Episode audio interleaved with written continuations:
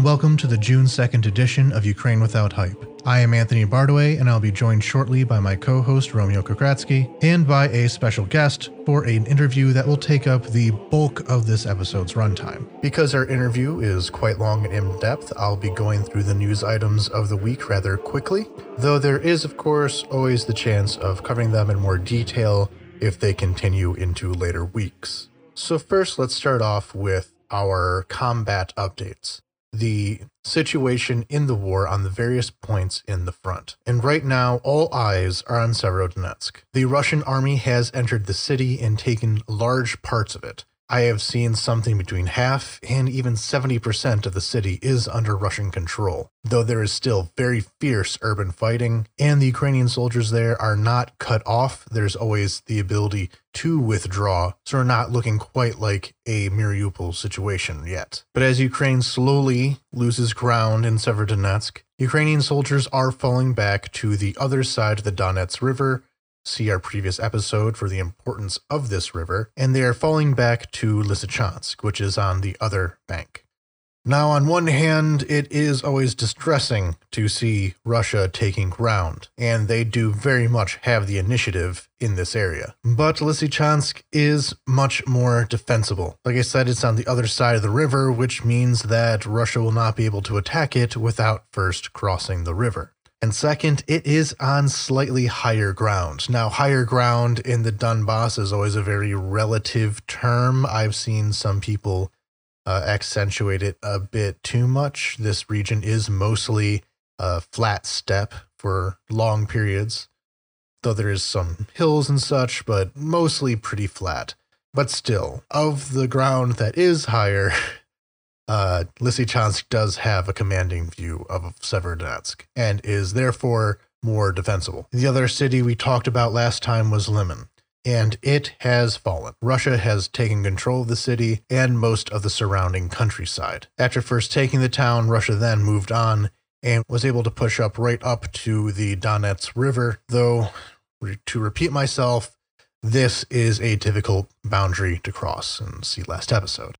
Meanwhile, however, the Russian advance from Popasna seems to largely have stalled. They have not made any significant progress from that direction in a number of days. And since the last episode, especially, it is the same map. They were briefly able to take control of the road to Severodonetsk, but were since driven off. On the very opposite side of the front line in the Kherson region, Ukraine has made a breakthrough through the Russian defenses on the Inhulets River. They have pushed into Russian controlled territory, and the Ukrainian salient there is threatening the Russian positions on the western banks of the Dnipro River. And those are the two big changes that have been happening.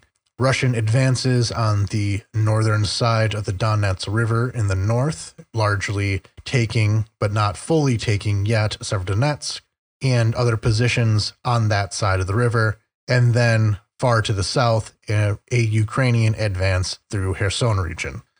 In less uh, directly war related news, but it is, of course, all connected the Ukrainian Orthodox Church under the Moscow Patriarchate, the Russian branch of Orthodox Christianity in Ukraine, seems to have declared independence from the Moscow Patriarch. They put this information out on an official statement on their website, but it's not entirely sure what that means from a direct standpoint. They may be seeking to form a fully independent church they may end up merging entirely with the uh, Kiev centered Orthodox Church of Ukraine, but their future seems very, very uncertain. Though in this same statement, they did say that they were open for negotiations with the Orthodox Church of Ukraine, which could mean merger in the future, but let's not get too ahead of our feet on that one. Now, since this round of invasion began uh, the Moscow Patriarchate in Ukraine has lost a considerable number of parishes who voluntarily left to join the Orthodox Church of Ukraine instead. Many priests and congregants in the Moscow Patriarchate in Ukraine have been very, very upset with their church's connection to the country invading them and killing them. especially since the uh, uh, strongest areas for this church are in the areas that have been bombed the hardest. Now, since I'm running through this real quick, there's not as much time as I would like to explain what exactly these two churches are. Maybe uh, a deep dive topic in the future to explain the extraordinarily difficult uh, position that the Moscow Patriarchate in Ukraine is facing from its many defections to its great internal dissent and now its weird adrift position. And in international news, the United States is going to provide the high mobility artillery rocket system to Ukraine. This is a very long range and very destructive rocket artillery system, which will prove to be very, very useful in defending Ukraine from the Russians. But this was not without controversy because there was a lot of very strange comments about how America was worried that Ukraine would use these rockets to shoot at Russia and would and Biden specifically said he not want to give weapons that could reach Russia from Ukraine, but that's a very bizarre choice of wording. It the two countries share a border. Literally, a cheap firework could be shot into Russian territory, depending on where you are in Ukraine.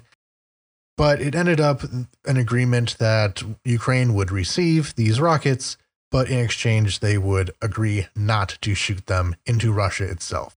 The Ukraine has been attacking targets within Russia, uh, warehouses, uh, fuel depots, as we've talked about in the past. I guess they just will not be able to use this particular weapon system in order to do it. And in the second piece of international news, which will segue into our interview segment, Ireland has recognized Russian atrocities in Ukraine as a genocide. In addition to Ireland, the newest member of this group of countries, the other countries that recognize Russia's atrocities as genocidal are Estonia, Latvia, Canada, Lithuania, and Czechia. There's also been statements from various American politicians referring to this as genocide, though it has not been uh, fully official in the same way. And with that as a setup, we'll be going into our interview now with Christopher Atwood, who is the co author of a report making the legal case for Russian atrocities being called genocide and what that could mean in the future.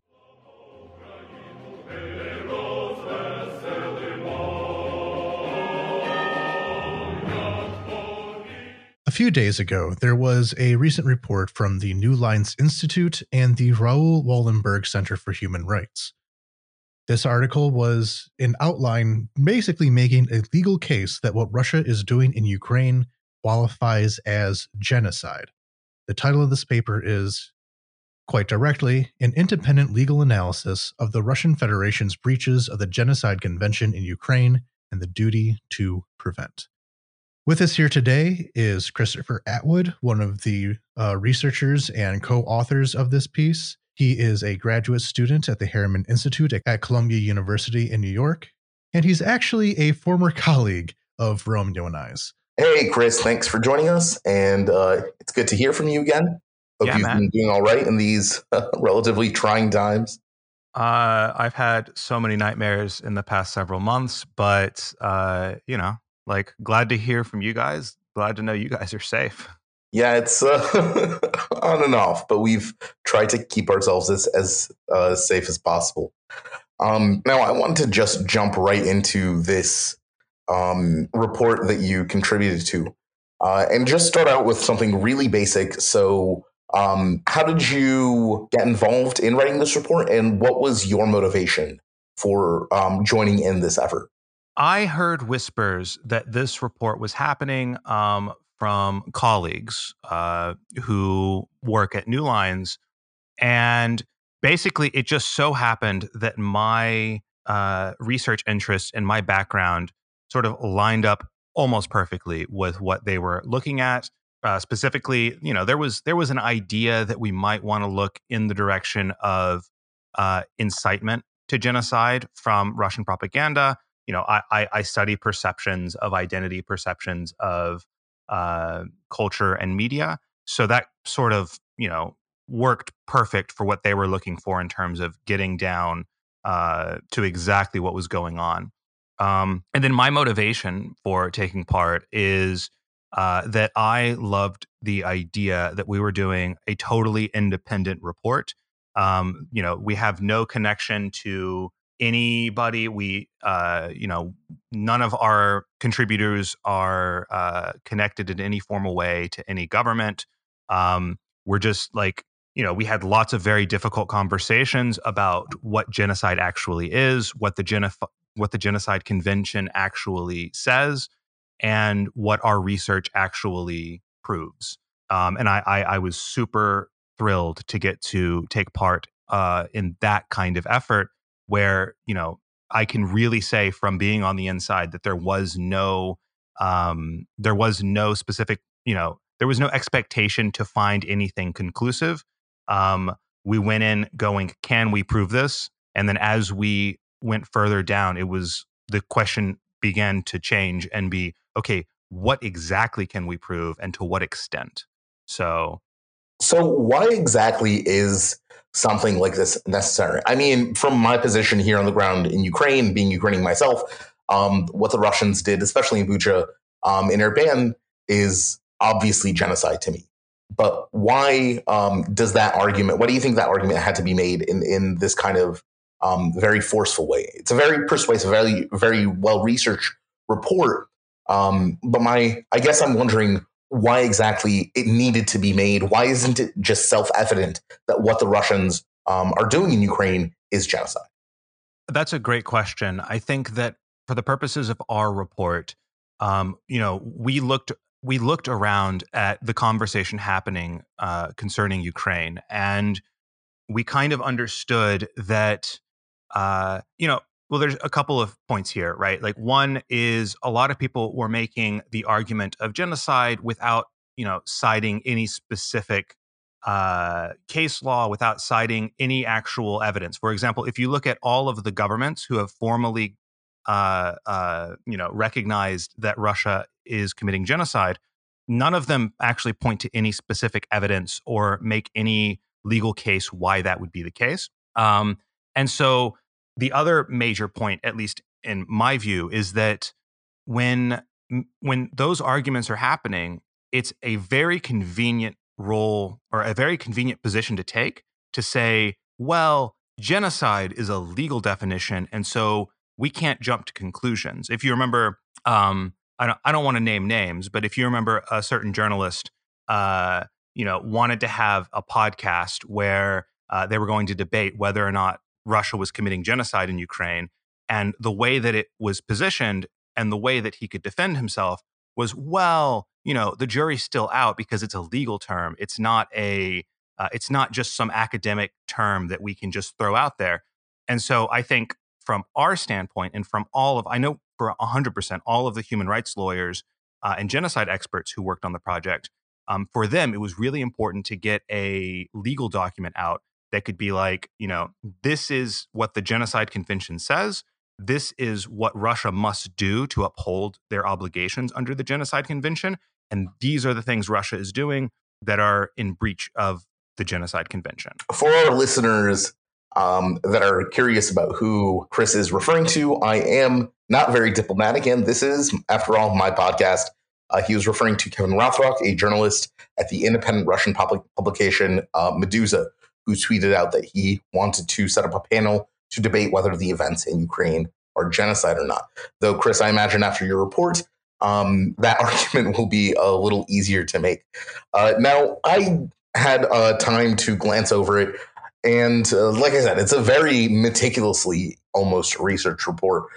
Um, and I'm just kind of curious how how much work and time it took into putting it together, and whether or not it was difficult to gather um, the evidence needed to make your case given that you know the area was just deoccupied uh, like a month or a month and a half ago. I mean i can say so for in terms of uh like research about actual specific atrocities um right we rely on a ton of uh, independent reports uh, a ton of right like we we we rely on i think one or two osce reports pretty heavily in terms of understanding specific atrocities i think we refer to a couple of different Human Rights Watch reports. Um, so we, our job um, was to gather all of the publicly available evidence and then interpret that evidence through uh, uh, like through the genocide convention and make a legal case with it. Uh, i think the most difficult thing on my part um, is like my specific research contributions to the report which was predominantly uh, the russian propaganda narratives. Um, from my perspective it was really hard to narrow in on um, specific items and specific shows and specific episodes of those shows uh, in order to really distill what that propaganda looks like because obviously a lot of the time it uh, it it it is you know it's camped in some kind of almost uh, innocent sounding phrasing or uh, uh, uh, framing. And you know it was it was it was a bit of a challenge to dig deep and get like actual explicit quotes. Um, but then sort of once you get that ball rolling you start to realize what to look for you start to realize what periods of time these narratives start really popping up and what you know you can start you, you see like there's at least in my experience researching this it almost felt like there were clusters of they would like have these really explicit statements about ukraine and then they would go back to like like quasi genocidal rhetoric and then it would come back to be like overtly genocidal. Um, like for example uh, i think a lot of our uh, like incitement a lot of the quotes we used in the incitement section came from march like i don't know what it was that in march they like decided they really needed to ramp up the genocidal rhetoric but apparently they did um, now before i go a little deeper into the russian propaganda angle because that's one of the more I don't know, interesting angles of this whole situation to me.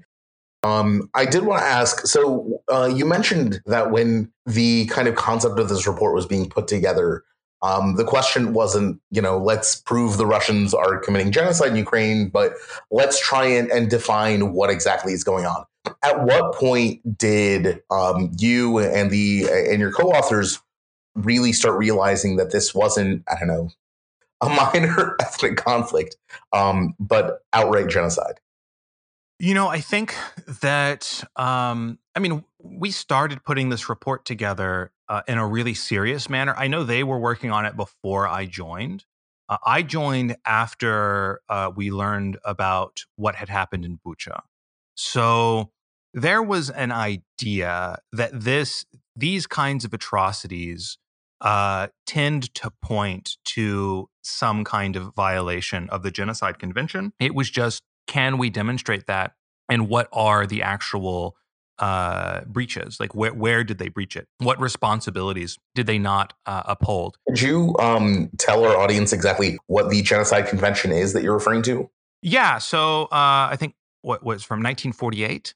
Uh, the Genocide Convention is just, um, it is basically a um, it's basically an international treaty that uh, every signatory agrees that they will not engage in uh, like the the main phrase is the destruction in whole or in part uh, any protected class, and the protected classes are specifically defined by the convention itself, and um, it includes obviously an ethnic group um, or a national group. So, uh, and the big thing there uh, and there's like two main points, actually. It's great that you asked that question because there's two main misconceptions about the Genocide Convention that our report uh, sort of uh, like th- these misconceptions uh, make it seem like our report wouldn't be possible.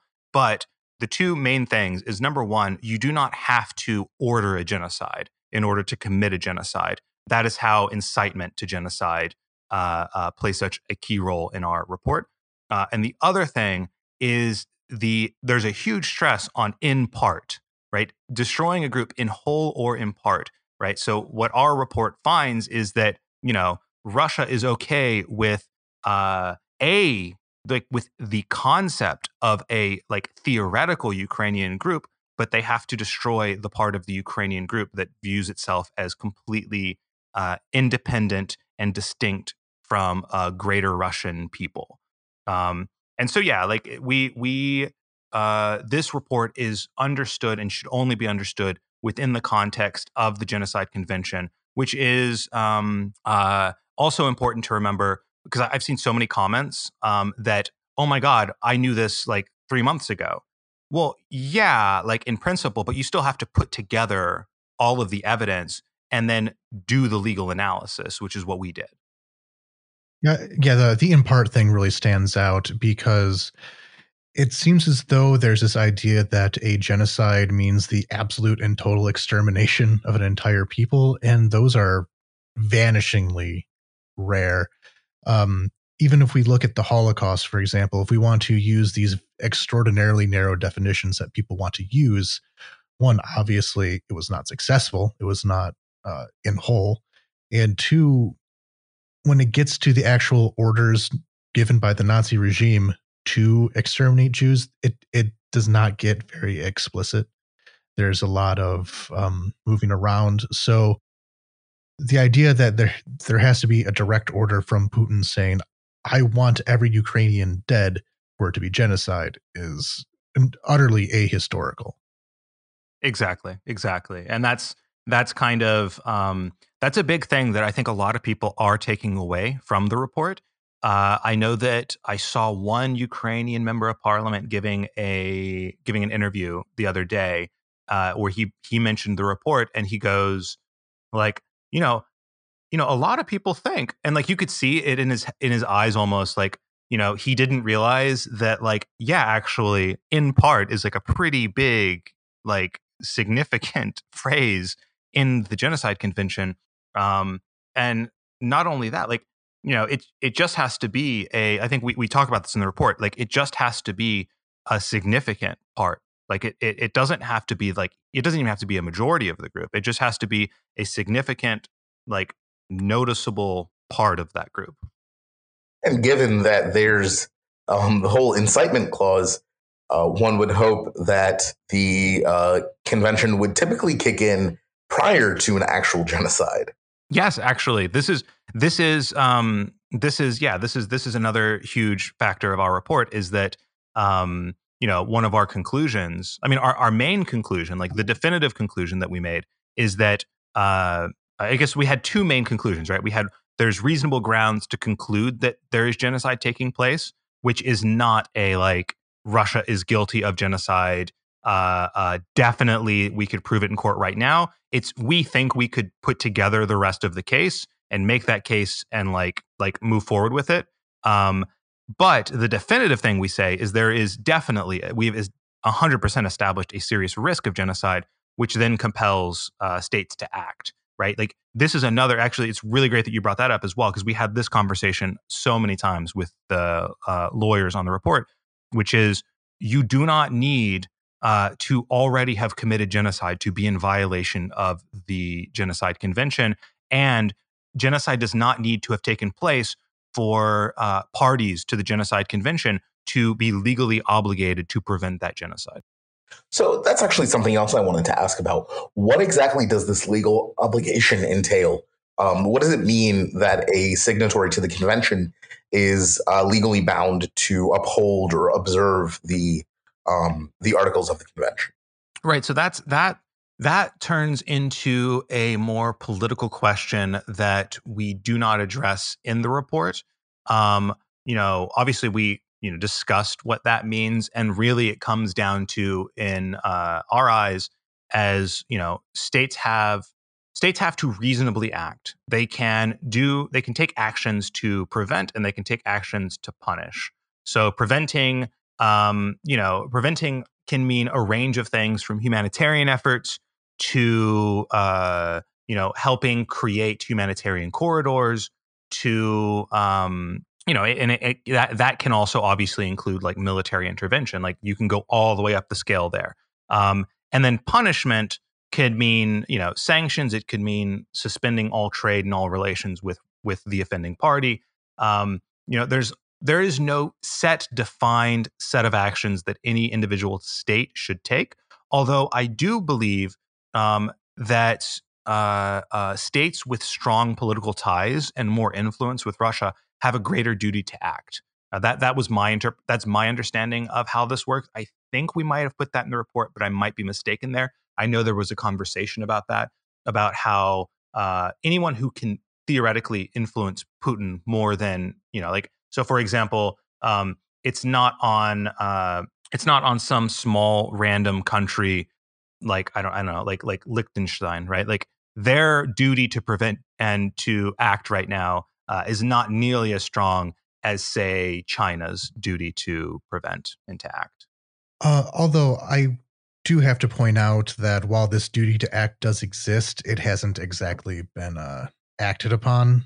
Yeah, I wanted to, to bring that up, but I was thinking, um, Yeah. I was thinking to, to ask that a little bit later, since um, there's a there's a whole kind of uh, philosophical dimension to, to to this whole discussion that I wanted to to get into. Um, but before that, I wanted to kind of jump back and talk about specifically the, the Russian disinformation angle. One of the big focuses of the report um, was this accusation in Mirror, um, where Russia basically accuses Ukraine of doing what it then does, right? Um, and that, and it, it, this is something you see quite a bit. I want to say, um, generally, uh, but what really like came to mind, what example is um, something we call conservative projection, where um, conservative and reactionary political forces, often across the world, really, um, will accuse their opponents, typically liberal,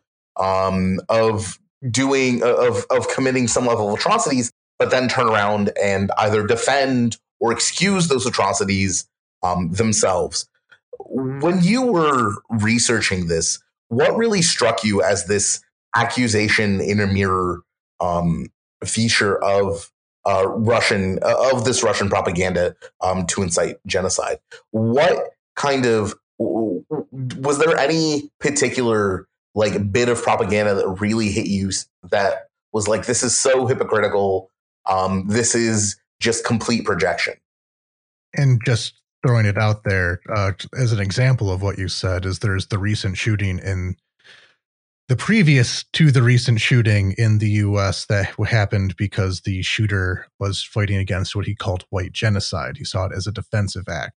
The same way that uh, during Russia's initial build up to invasion, they were saying that Ukraine is committing genocide against uh, Russian speakers in the Donbass as a way to justify what they're doing. Yeah, exactly. So, yeah, it is mm-hmm. very, very, yeah, it's all very much connected uh, of at least in a rhetorical sense, they're claiming it is a defensive action, but the defensive action is about yeah. something that just simply does not exist in the first place.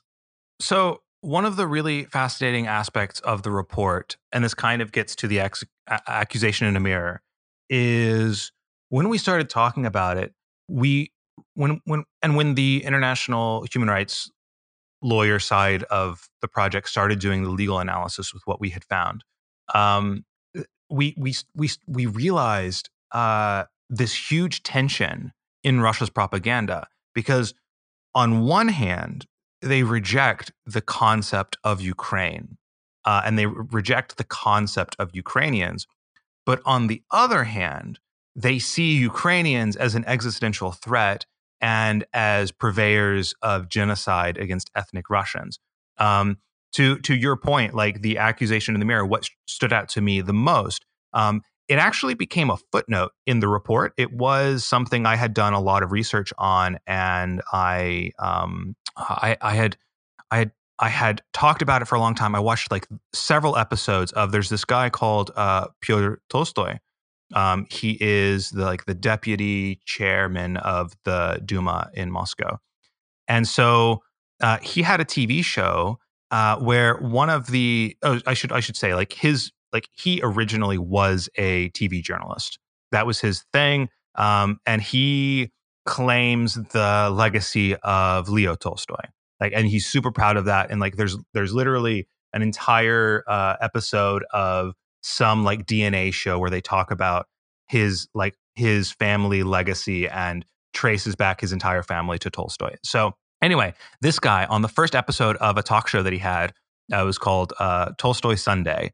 Um, he spent the entire first segment of the show explaining to his audience how Ukraine was completely a fictitious construct, that Ukrainian language did not exist, that he showed like this fake map of Ukraine and language distribution in the country.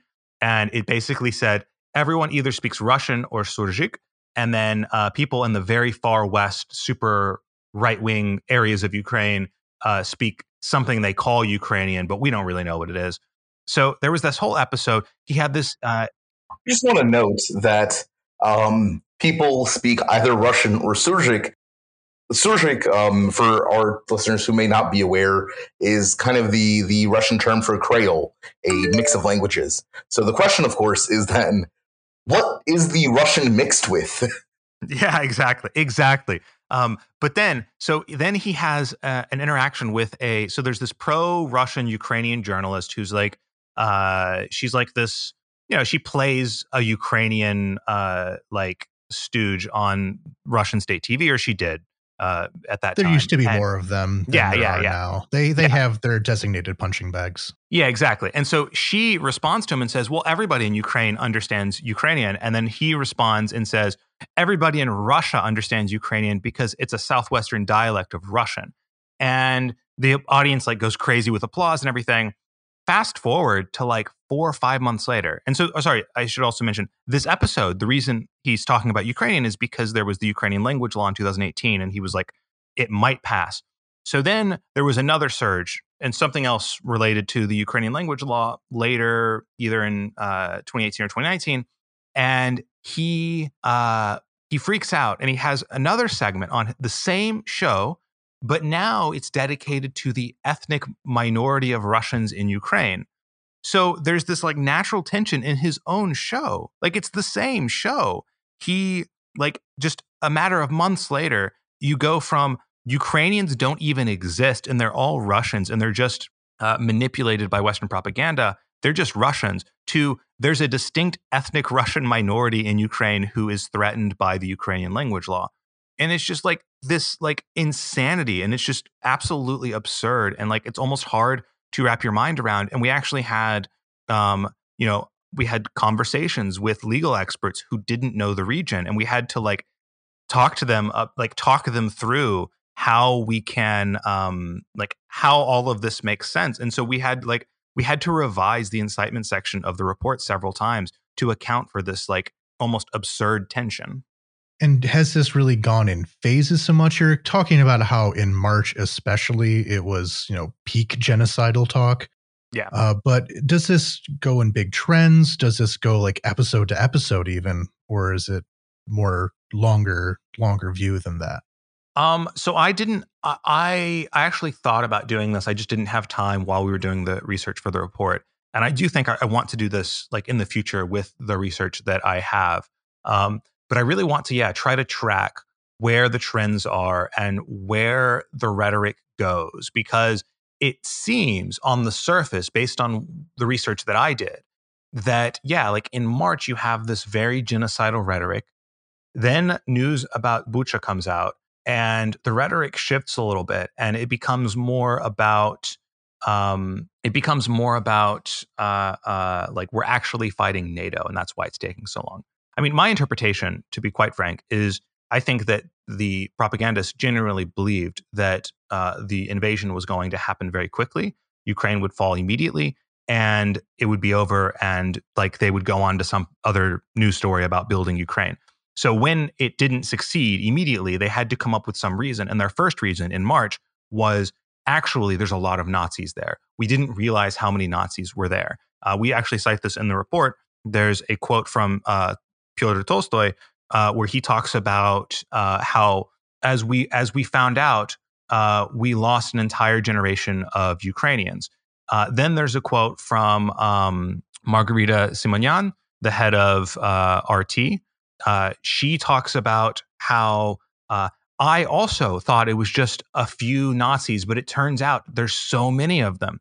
Then after we find out about Bucha, we get the we get this like absolutely insane uh, post on Telegram from uh, Dmitry Medvedev, the former prime minister, former president of Russia, um, and he's talking about how you know you should see what our soldiers are finding when they occupy uh, areas of Ukraine. There's just Nazis everywhere, and so like that was the uh, mid March to early April uh, theme, it seemed to me in my research. And to hi- uh, one moment to highlight here, though, because they were saying that the aim of this uh, special military operation was to denazify Ukraine. If, yes. If there are, if there's even more Nazis than they thought, that means they have to kill even more people than they thought.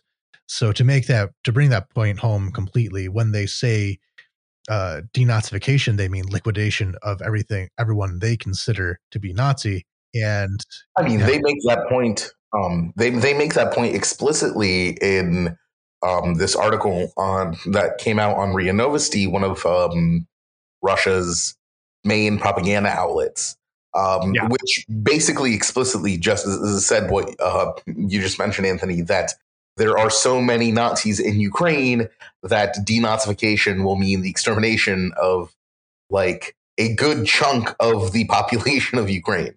Yeah. Um, they they came out like they come out and say this. They don't seem to be um, overly concerned by reports like yours, Chris. Yeah, no, no. There's okay. So like there actually is a specific. We actually have uh like a bunch of quotes from that that editorial because it really distills like you know it's it's saying the quiet part out loud and it really distills everything that we found that their uh, propaganda was attempting to do. There's literally the line uh, denazification will inevitably include deukrainization. So, right, like so, and and this is it. Sort of boils down to uh, what again what we found is that within the Russian context and within the context of this propaganda, uh, ultimately, if you are a Ukrainian who believes that you are distinct from Russia, that you that Ukrainians are a distinct people from Russians, um, and you do not want Russia to be the predominant uh, uh, subjugating power, like ruling over you, then you are a Nazi and you need to be denazified. And when you tie that into World War II rhetoric, and when you tie that into uh, the idea that Ukrainian Nazis are an existential threat to Russia and to Russians, and that uh, Ukrainian Nazis want to murder all Russians, well, then you're telling a soldier you need to do something with this person who we perceive as a Nazi. And the easiest thing to do with that person in order to preserve yourself and to preserve your people in your own mind, right? Like as as somebody who's been uh, uh, you know indoctrinated by this propaganda, is to just you kill them. And you know it's also important here to note that uh, Russian soldiers have to read Putin's uh, essay on the unification, uh, or sorry, the uh, the historical unity of Russians and Ukrainians. And they have one hour of TV time every day, except for Sundays. And that TV time is state news. So that's worse than church. Yeah, so so so uh, they are getting um, directly fed these narratives, and then they're going into Ukraine and uh, interacting with people who fit the definition of what a Nazi in Ukraine actually is. And there's far more of them than what they were told. And it's their job to denazify those people. And so what do they do? They commit mass atrocities and mass rapes. Yeah, so we talked a bit about how this has um, morphed and mutated over time to basically fit what needs to be said. How uh, they needed to, in some ways, find excuses for their failures has the intensity of these the violence against Ukrainian civilians, against Ukrainian POWs. This oh, this would be extraordinarily difficult to try to quantify, but has, do you think this has matched at all with the intensity of the rhetoric? Has that mapped onto intensity of atrocities at all? Do you think? Oh, that that is a that is an excellent question. That yeah, I'm formulating a research question as I. As yeah, I know that is now, that is yeah. yeah that is it. That is an excellent research question that I think we could probably dig into with our data and come up with an answer for. I do know that at least one of the contributors to the report asked the question of tracking uh, deaths uh, and looking at that from the perspective of propaganda narratives. Uh, we weren't able to do that in part because it's really hard right now to get uh, the actual total numbers of deaths, right? For example, um, what's happening in Kherson right now, right? We can only imagine uh, what is actually happening to a lot of people, right? Like a lot of people there right now. Um, and we don't know what the timeline of those atrocities are. You know, it took it took a while for that New York Times report to get done about what happened in Bucha and being able to roughly put dates on things. So I think that is an excellent thing that needs to be looked at to see what exactly the correlation is between like stronger propaganda narratives and like more horrific and wider spread atrocities from Russian soldiers.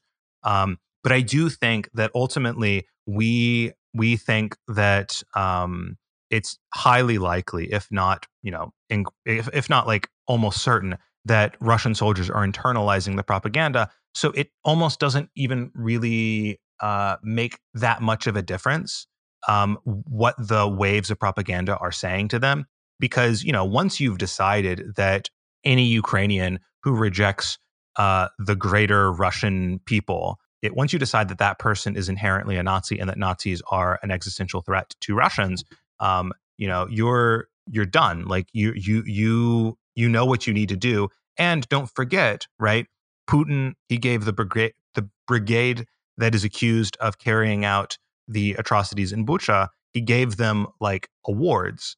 So they're being rewarded for these actions as well. Another thing I wanted to touch on uh, as well is, you know, um, this all ties into religion as well. Like we didn't cover how deeply it goes into religion, but you know, there's a big thing about uh, when the church received Tomos, the Ukrainian, uh, the Orthodox Church of Ukraine received uh, Tomos, which is uh, like independence. Independence, yeah, from the Russian Orthodox Church. They're a fully independent, uh, self-contained Orthodox Church in Ukraine um, that is recognized by other Orthodox churches, and uh, Russia is very upset about that. Uh, the patriarch of the Russian Orthodox Church, Kirill, is very upset about that. And you know you get these you know every everything just intertwines and soldiers are also led to know you know um, as of i want to say the day before yesterday um, the ukrainian orthodox church the part of it that used to um, be part of the moscow patriarchate that is connected to the russian orthodox church has also declared its independence but also another thing to point out is that i saw that basically Russian soldiers were given a pamphlet of what to say to Ukrainian locals to try to talk them down or whatever. And one of them said, like, if they ask, Are you Ukrainian? Are you Russian? You're supposed to respond, I'm uh, Orthodox, because that's considered like the more uh, easier to swallow idea that these are Orthodox people coming in. Yeah. Those raise the question of how Dagestani or Buryati were taught our Russian soldiers are supposed to respond. Yeah, like why why do Buddhists care about the historical unity of the Russian Orthodox Church? Actually, uh, uh, to that point, right? So one thing that I have to say is that uh, another big thing, since this is like a uh, legal document, we had to, you know, try to verify every single thing that we could include in it. So even though that that uh, pamphlet was published uh, or made public um, uh, the day that we released our report. But even if even if it had, had, been included, or even if it had been published earlier, we wouldn't have been able to include it uh, because we don't know exactly where it came from and all that stuff. But I will say two things on that. Uh, one is it completely tracks with everything that we found uh, in terms of Russian narratives concerning Ukraine.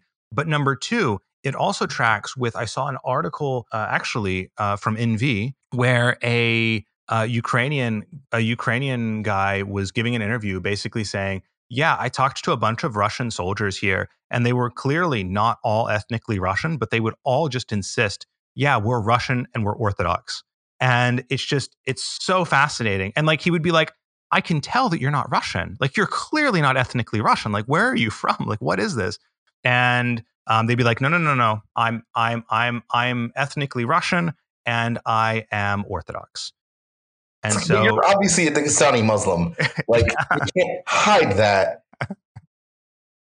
yeah, exactly. So it, it it is fascinating that that is the that is the and this is this is the this is the other thing though, right? Is that um we don't talk about this in the report at all, obviously, but um another important thing here is that Russians uh, like Russia clearly does not understand or have any real feel for Ukraine or Ukrainians. So the fact that they think that sending some guy from uh, the far east in Russia to Ukraine and having him say, "Yeah, yeah, yeah, I'm, I'm, uh, I'm, I'm an ethnic Russian who uh, speaks Russian and is Orthodox, just like you," and that that is going to have any impact on the willingness of the average Ukrainian to accept uh, Russian military occupation, it is it is bewildering to me that that is genuinely what they think will work.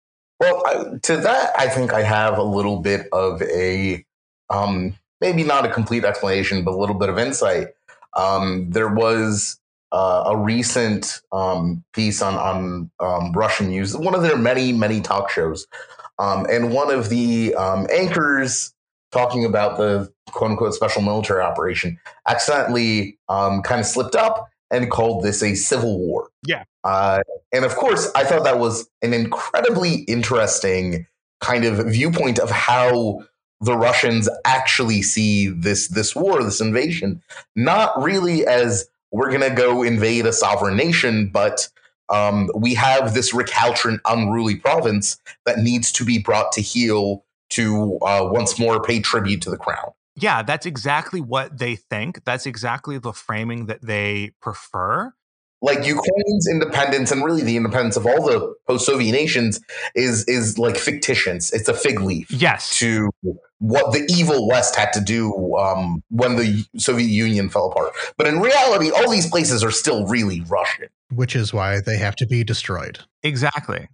And and Russified and quote unquote denazified. Uh, but the, the the thing here that is fascinating to me, it seems based on their actions and based on their rhetoric, everything all together, it seems like they genuinely really believe the the propaganda that actually there's just this Nazi element of society that if we get rid of them, then everyone else 100% believes that actually Ukraine is just a province of Russia.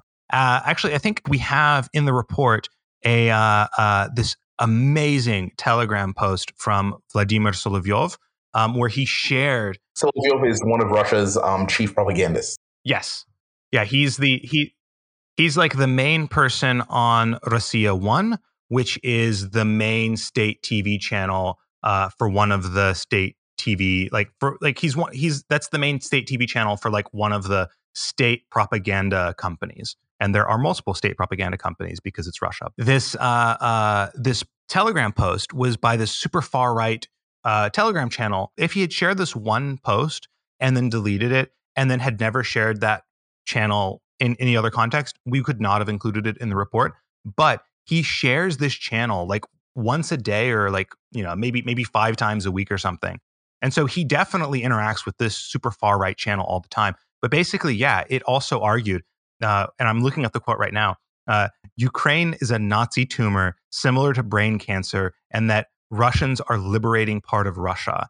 And uh, it, I, I, remember the, the, the entire post from memory, and one of the uh, lines in it is that uh, uh, Ukraine will still exist. It'll just be a republic of Russia, just like Chechnya is a republic of Russia. Why is that so bad? And I'm just like, oh my god my God. And I want to uh, mention this is something we've talked about quite a few times on the podcast is that Russians have never historically understood the concept of um, Ukrainian statehood. An example I love to come back to over and over again are um, letters written from um, written during the period of the Russian Civil War um, from the uh, Bolsheviks man in Kharkiv, which was a big industrial base at the time. And the capital of the Ukrainian Soviet. Yeah, yeah. And, and it was um, basically Lenin's handpicked guy for handling Ukraine was in Kharkiv, and he kept writing um, just reams and reams of letters to Lenin that basically amounted to I don't understand these Ukrainians. They keep talking about independence, but what does that mean? They're Russians. Oh, just just to go a little further on that, um, uh, Serhiy uh, Yekelchyk has an amazing book called Stalin's Empire of Memory, and he really dives into this struggle between. Um, I guess he doesn't really dive into it, but he touches on it a few times. Uh, there's this struggle between the communist, the actual Ukrainian communist in Kiev, and the communists in Moscow, and how the communists in Moscow just do not understand Ukrainians. It just cannot fathom the like idea of a Ukrainian national identity. And like there, there's there's there's this amazing moment where he talks about how uh, one of the more embarrassing parts of uh, Stalin's rule during that during or during his rule uh, was that in Ukraine towns would be really really eager to get either an uh, Ivan Franko statue, the great Ukrainian poet, or uh, Taras Shevchenko statue, the other great Ukrainian poet. So the the idea was first you had to get a Lenin statue. That was the policy. But some towns would try to like go behind the like uh uh the like the higher Soviets backs. And there's one example of a town getting a, a, like an extra Taras Shevchenko statue from Kiev before they got a Lenin statue, and the officials there all got in a lot of trouble because first you had to get a Lenin statue, but it was almost bewildering to some of the Soviets that um, okay, fine, we'll accept it. First we get a Lenin statue, but then we get our Ukrainian statue, and then I guess if you want to put a Stalin statue there, maybe you can. But as long as we make the Shevchenko or Franko statue more prominent, then okay, maybe. And so it's sort of like Stalin's place in Ukraine was below Lenin and below uh, uh, Shevchenko and below Franko, which is just like unfathomable to uh, Russian communists at the time. I, would say, to be honest, it seems to be unfathomable to modern Russians. Yes, yes, exactly. I don't want to go too much into this now because it's something I'm kind of working on, so we can talk about it at a later date. Is this idea of where Russians are taking over in occupied territories of Ukraine, they are actively stripping it of Ukrainian cultural signifiers, uh, be it statues, there's book burnings, as a way of not even things that are like actively nationalist per se, just Ukrainian in like a vague, even during Soviet times, would probably have been acceptable in the case of these Franko statues, are now beyond the pale. It's like an escalation compared to even Soviet times of anti-Ukrainianness in this way. Just just to that point, in one of uh, it might be in the essay, it might be in the uh, essay on the unity of Russians and Ukrainians by Putin, but it's it's somewhere in one of either Putin's speeches or essays where he he claims he claims for Russian culture Taras Shevchenko, and he says that Taras Shevchenko is our mutual writer. Like he legitimately tries to claim that, which is something that like I just like I was in awe when I read that line. I was just like, what? He's not even the first Russian to have said that. I mean, I've heard that argument quite a few times from Russians. They usually say, well, Taras Shevchenko lived his entire life in St. Petersburg. He worked at the court. He spoke Russian. Obviously, how is he not a Russian writer? To which, of course, the response is "Go fuck yourself." It is fascinating that that that that that's that's also one of the tacks that that uh, at least Putin himself has has taken, which is um, okay. Well, if we can't get rid of Shevchenko, then if we can't vilify Shevchenko as a Nazi, well, then at least we can claim that he is um, that he is ours. We can assimilate him. Yes, exactly. Another big thing is um, uh, actually just this this exchange just reminded me of another another part of the Stalin's uh, Empire Memory book, Khmelnytsky. There's like this there's this whole scene uh, where they're talking about propaganda narratives and how to uh, like make Ukrainians more loyal to Russia and to emphasize the unity of Ukrainians and Russians and to re-examine Ukrainian history. And these Ukrainian uh, uh, communist historians come back and they're like, it's really hard to justify Khmelnytsky as a communist hero. And the Soviets, like the Soviets from Moscow, are like, you have to. Like he's like fundamental to our story that we're united peoples. He's the one who united us. So like, how can you say that he's not a communist or like not a communist hero or not a hero of the people? Like, of course he has to be a hero of the people. So it's just it's just fascinating how far uh, the propaganda will go at times to try to manipulate history and uh, uh, you know perceptions of identity in order to create this uh, uh, idea of a great Russian nation that includes both Russians and Ukrainians. Absolutely. Um, I think we're getting a little long here, so I want to just wrap up um, with a return to that philosophical discussion I mentioned earlier. Um, one of the things that I, as um, listeners of the pod may know, I'm sure Anthony and Chris know, I'm not a big believer in abstract concepts like the rule of law or uh, legal norms or anything like that, because it seems to me that in the material world, ink on a paper looks nice, but doesn't really influence anyone's behavior. Um, and in that vein, I kind of wanted to talk a little bit about like, so we have this report. It's it lays out a pretty compelling, um, in my view, case that yes, Russia's actions legally um, can can be legally defined as genocide.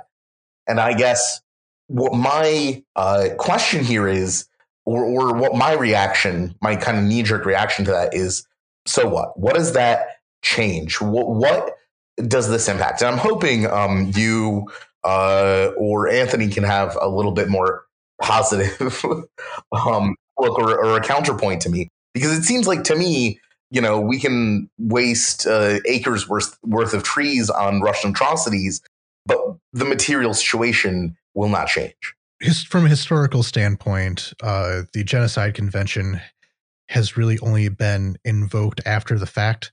Uh, in the case of Yugoslavia, especially, there was very elaborate court cases about various individuals, such as Mladic, uh, in vi- being in violation of this genocide convention, but that was only after he was captured. Uh, more recently, there was an invocation of this during the Rohingya genocide in Myanmar. That was while the genocide was ongoing, but did anything come of it? No. There's now like, you know, a massive civil war in Myanmar where various factions are kind of fighting against the army who was doing the genocide, but there's nothing done from an international law perspective there, even though it had been invoked uh, during the time. So I don't know. Is there any hope here? Yeah, is exactly like what is the value of this? I, I don't mean this in you know a standoffish, like sarcastic way. I really want to hear, um, especially from someone who worked on a report like this, what do you think the, the the real value of a piece like this is? Because we know that it's unlikely to, you know, lead to some international coalition of the willing that's going to go airdrop paratroopers into Moscow to arrest Putin, right? So, what is the actual value of uh, uh of a report like that? I should note that, sort of as uh, Anthony alluded to, uh, this this report is in a lot of ways unprecedented. Uh, there haven't been very many, if any, documents uh, like this this early in a major war.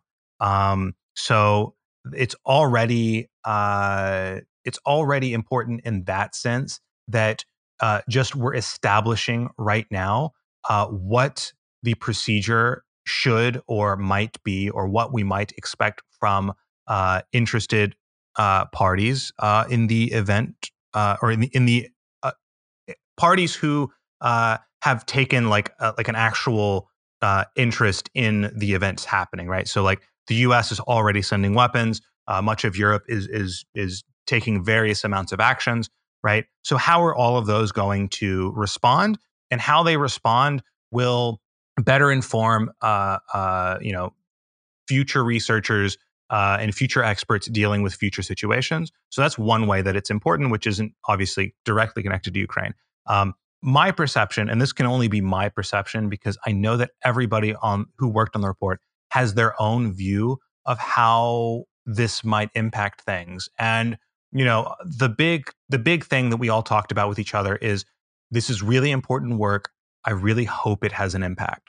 So there was no uh, with a lot of my conversations with my colleagues, there was not a lot of def- definitive, this is how it's going to impact things. My personal view is I think that it, uh, it presses the right buttons with the right people. So, for example, uh, Joe Biden had uh, the uh, very widely shared quote from a month or two ago that was, uh, you know, I think it might be genocide but that's for the lawyers to decide. Well, now international legal experts who are at the top of their field have weighed in and told everybody what's happening, and that definitely, yes, Russia is in breach of the genocide convention. Um, so there's there's that aspect of it, which is anybody who was looking for the legal uh, argument and anybody who was hesitant because they hadn't seen the legal argument now has uh, that aspect of what they need to understand what's actually happening. Um, beyond that, I know that it has been, you know, it's been in the hands of Ukrainian politicians who have talked about it publicly at this point. Um, I want to say I saw somebody else. Oh, the uh, the UN uh, or sorry, the the EU's ambassador to Ukraine tweeted about it the first day that it was out there. So another big thing is getting it in the hands of important people, like influential people, and getting them or whatever, getting their staffs to go through it and then to brief them on what we're talking about so that they also have a better understanding of what's actually happening and what Russian propaganda actually means. I think that for a lot of people outside of Ukraine, there is, you know, not a ton of understanding what Russian propaganda actually is. There's just this abs- abstract concept of it. Like you, you've seen RT, so maybe that's what you see in Russia. But you know, RT is very buttoned down compared to a lot of the shows that are that that Russians are watching. So I think that um, I think that that, in my view, is the best possible way that things are going to uh, uh, be influenced. I think states will have uh, a you know they'll they'll have more motivation and better ammo in terms of justifying their help to Ukraine. So, for example, like I said earlier, uh, in the conversation, right? Like you looked when you looked at the uh, statements that different parliaments made around Europe condemning uh, genocide, right? None of them actually cited anything. I think the Estonian statement came the closest and said that uh, that uh, the uh, Russian government, state propaganda, and military were were involved in a propaganda campaign, and we showed exactly what that propaganda campaign looks like and how it can be used in an illegal analysis to determine uh, Russia's obligations under the G- under the uh, genocide conventions and what their breaches actually are. So, you know, I think I don't think it's going to have the major uh, uh impact that we all would hope it would have, which is everybody is like, oh, okay, yeah, now we actually have to do something. We need to start court proceedings. We need to speed those up. We also need to make take material action to prevent this genocide. I don't think that's going to happen, but I do think that it will be uh, it will offer motivation to people and it will help uh, uh, important people who want to help Ukraine better understand what is actually happening and the and, and make more clear what the dangers actually are. Thank you very much for that. Uh, we've been speaking to uh, Chris Atwood. He is one of the co-authors of a recent report called the an independent legal analysis of the Russian Federation's breaches of the Genocide Convention in Ukraine and the duty to prevent, published uh, in May of this year by the New Lines Institute. Once again, Chris, thank you very much for talking to us. Thank you for having me. It was my pleasure. Thank you all so much for listening to the June 2nd edition of Ukraine Without Hype. We'll be linking to the report that we are discussing in the description of the show. On the more housekeeping side of things, last week we began releasing our newsletter to our $10 a month and above patrons. So if you would like to receive that, then join that tier. Also, please send us your questions. We'll be, I did not choose one for this week, but I would like to cap off each episode with a question from our listeners. And with no further ado, I'd like to thank our supporters on Patreon who make this all possible. And they are Nope, David Shepard, Giorgio, Ivana Kokoratskaya, Devi, Don, Giuseppe, Abir, Ada McDonald, Alex Grochmal, Amaya, Barbara, Big Rob, Brianna Rhoda, Chris Bennington, Chris Walker, Crystal Burns, Daniel Ostrovsky, Daniel Spring, David Wall, Jebra Lee, Deborah Grazer, Eric Honold, George, Grace Kraus, Had to Laugh, Jacob Hoem, James Wise, Jennifer Jarvis, Jessica Eck, Justin Devendorf, Kristen Swanlund, Laura De Leon, Laura Lacari, Levy Grove, Evgenia, Lottie, Melissa Koselko, Mike Rones, Michael Whiplash, Noam Hart, Patricia George, Patricia Spurls, Paul Bailey, Rachel Haidu, Rajesh, Randy, Robert Bailey, Sanjay, Scott, Steve Bien, Steve Greenberg, T. Bart, Theo, Vic, and Will Stevens. Thank you all so much. And until next week, stay safe and Slava Ukraini.